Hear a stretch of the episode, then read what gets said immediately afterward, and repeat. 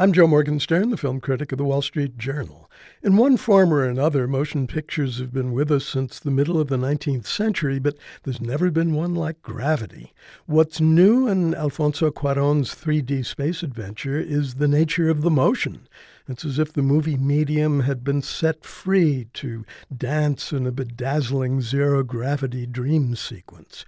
Like many dreams of great intensity, this one is both deliriously beautiful and charged with primal fear. Not just fear of falling, but of hurtling up, spinning out, breaking loose from our planet's embrace. Two astronauts, George Clooney's Matt Kowalski and Sandra Bullock's Ryan Stone, are adrift in space after disaster strikes during a shuttle mission to the Hubble telescope. Tethered to each other at first, they tumble wildly out of control, then try to regain their equilibrium, conserve their oxygen, and in a cosmic nowhere find the wherewithal to survive. He's a veteran pilot with a gift of cheery gab that may have helped him ward off unwanted feelings in the past.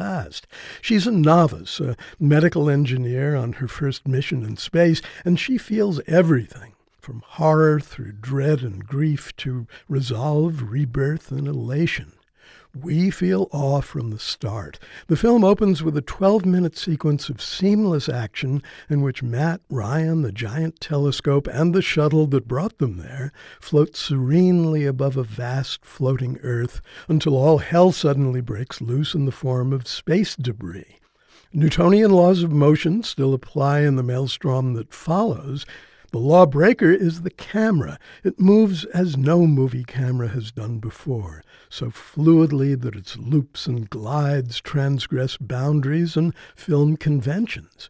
In the immediate future, Gravity is sure to find appreciative audiences all over the world. It speaks the language of big screen action with surpassing eloquence. It's the best performance of Sandra Bullock's career, and the climax is absolutely thrilling.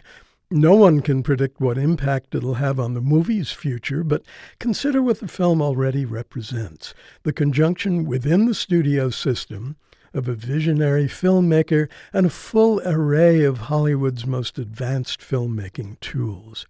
It's remarkable when you stop to think about it that Alfonso Cuarón ever got the gig. He's no stranger to technology. He directed Harry Potter and The Prisoner of Azkaban and Children of Men. But he's not James Cameron, with a long history of technical virtuosity and hugely profitable action adventures. More remarkable still, he's been able to translate his vision into a film that shows the world and the filmmaking world what wondrous new things big studio films can do. All too often in the recent past, Hollywood's most magical tools have fallen into the hands of sorcerers' apprentices who settle for the same old assortment of explosions, car crashes, and fireballs. Gravity was made by a sorcerer. I'm Joe Morgenstern. I'll be back on KCRW next week with more reviews.